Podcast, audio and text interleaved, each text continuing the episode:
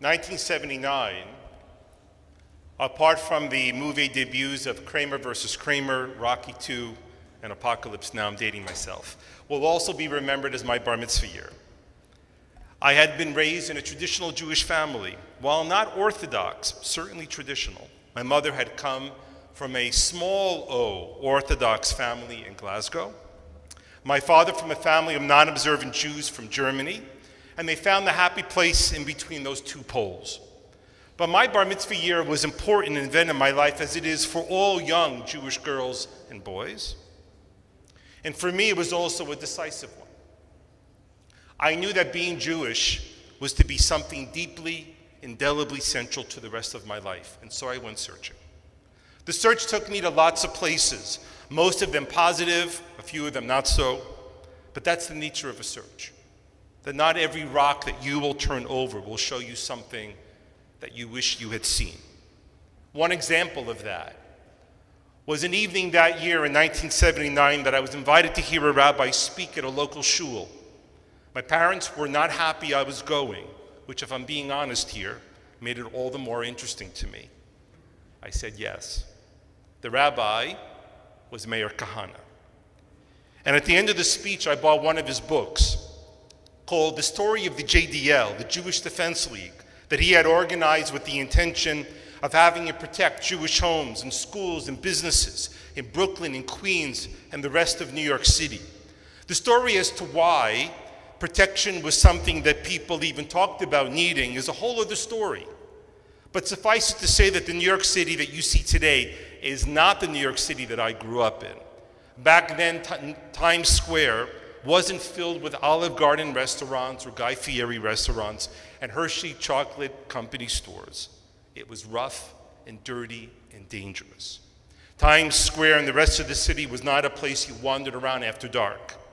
And whatever Jews had not left for Long Island or New Jersey were living in hotspots of real danger. So Kahane organized groups of karate trained Jews to patrol those communities. Later, he would go take on the Soviet Union, demanding the freedom of Soviet Jews, going so far as to chain himself to the tires of an Aeroflot jet at Kennedy Airport. Years after, the Russian refusenik Natan Sharansky told me that even he had heard of Kahane's crazy chaining episode from the depths of the Soviet prison that he had been remanded to after requesting a visa to immigrate to Israel. It made them feel good, he told me, to know that someone cared. But this message had a darker edge to it as well. This edge would find itself when he moved to Israel in the early 1980s. New York City had emerged out of the bankruptcy that it had in 1979. More money was poured into policing and it became a much safer place to live in. The need for something like the JDL was clearly past, but Meir Kahane was a hammer who was always looking for a nail, and he was incapable of changing his message. In Israel, he would find the kind of danger that would suit what he wanted to say. Now, I don't mean this as a history lesson of sorts, but because I just got back from Israel and with it comes the news of one of Kahane's disciples, fresh from a stunning electoral victory, demanding a sizable role in the new government that he will, in fact, get. Along with him, by the way, his name is Itamar Ben Gvir, other religious nationalist politicians were also swept into power. People like Bezalel Smotrich, Avi Maoz, all benefited from, benefited from Bibi Netanyahu's skilled use of party agreements to find his way back into the prime minister's office.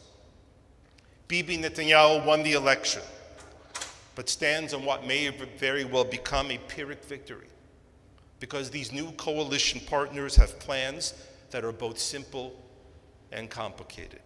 Simple because they require a few steps to change the face of Israeli democracy and society, and complicated because only fanatics believe that the hardest part of their plans is putting them into place. That's actually the easy part. The hard part is watching how the rest of the world fights back, which is something actually fanatics never actually take into account. Simply put, this is an Israeli government unlike any other country has ever seen in its short history, and its lessons may be difficult ones for the people living in the country and for Jews living outside of the country are important to hear.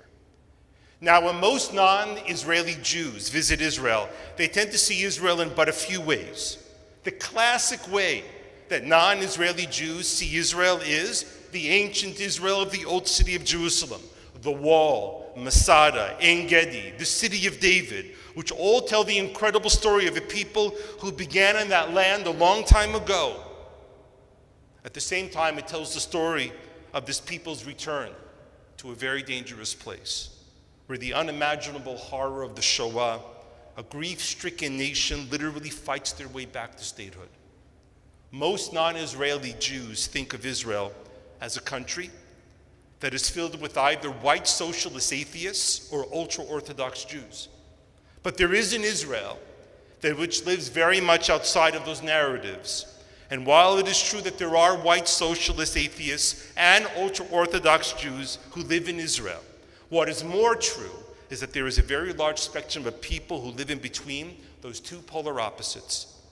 There are European descendants alongside Jews who make up the majority of Israel's Jewish population. They are the children and grandchildren of the Middle Eastern refugees who escaped Morocco and Syria, Libya, Iran, Iraq, Yemen, the Sudan when their Arab neighbors turned on them after Israel's statehood in 1948. And among them, you will find both the traditional and the secular, but more often, in every person, you'll find some measure of each. The other thing that many Jews do when they go to Israel is that they see the country not as it is, but as they dream it to be. In other words, people visit Israel and they end up seeing not the country, but a reflection of what we think it should be. I think we get upset when Israel doesn't turn out to be the Hebrew speaking Switzerland that we dream it. I know I sometimes do. And I lived there for eight years. But all of these angles and stories and perceptions are worthy to talk about, but not this morning. This morning, I want to talk to you about what Israel is post election today, and perhaps in doing so, how we might see a little of what Israel may become. The first thing is that Israel is not as there are different from me and you. Their identity is not shared with something else, like being Canadian and Jewish, Jewish, British and Jewish. The symbols and rituals and story of their Jewish identity is something that manifests itself in daily ways, maybe the smallest of which is the fact they speak Hebrew. For some of, for some of them, it is of little measure. For others, it is of great measure. But for most Israelis, it lives alongside other priorities as something that they would not live without. Listen to Israeli music to know just how strongly people identify with the religion of the people of Israel. The politicians who resound with the Israeli public are the ones who articulate some kind of meaningful relationship with their Jewish identity. By way of example, the atheist secular parties of labor and Meretz failed to win even one seat in the Knesset. A stunning meteoric drop from the party of David Ben Gurion. Since 2006, Israelis have lived and continue to live unerved. That was the year of the Second Intifada, which brought suicide bombers into the heartland of the country. It forced Israel to build a separation wall, negotiate, and then depend on the president of the Palestinian Authority, Mahmoud Abbas, to work alongside Israeli security officials to prevent further attacks. The problem now is Abbas is very old and the authority is distrusted by many Palestinians as something corrupt and incapable of improving their lives. And waiting in the wings is Hamas, who is ready to sweep into the vacuum, much as they did in Gaza. If you ever wondered why Israelis seem stressed all the time, now you know. But added to this is that Hamas could not exist without the region's most dangerous and powerful entity, Iran. Iran has built an empire that runs from southern Turkey to Lebanon, Syria, and then Gaza. They funnel billions of dollars annually to Hezbollah, Hamas, and Islamic Jihad to upset and disturb and destabilize Israel and the Western powers.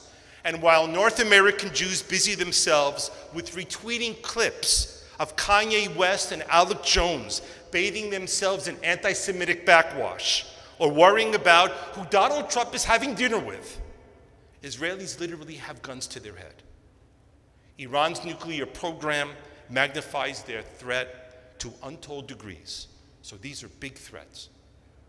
Not the kind we can't take the traffic on Eglinton or our taxes are too high, but the kinds of troubles, the ones are the like of which that we can't fathom properly. The British rabbi Lionel Blue once said that Jews are like everyone else, only more so. The Israeli election results have installed Israel's most disturbing government in its small history. But the mistake would be to assume that reflects the entire country. Gripped with security fears, existential worries, identity passion, they turned by an overall vote difference of 30,000 to vote in people who have hammers who only see nails. Those people now step into the shoes of others who have been much smarter than them, certainly much more experienced than them, and much wiser in the use of power. And those people are now about to learn the difference between campaigning and governing. The country has got gotten what it voted for, and we will all see what it brings. But the deeper truth is sometimes countries make mistakes. Sometimes they make big ones, but all societies are messy, imperfect places. And to hold Israel to a different standard is plain wrong.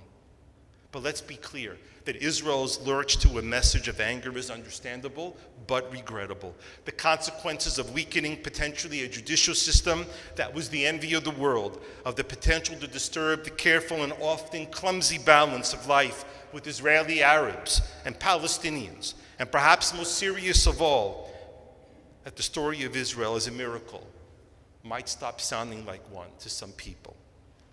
But perhaps this is the price that Israelis need to pay to better understand the kind of country they want for the future.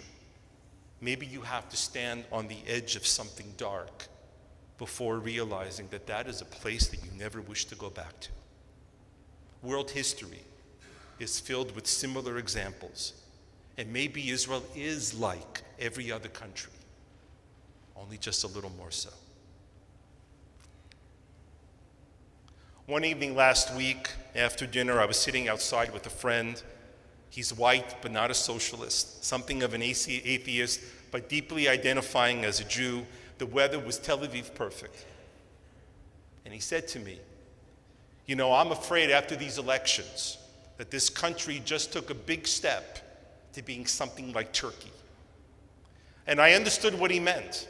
He meant an autocratic, dysfunctional, corrupted country.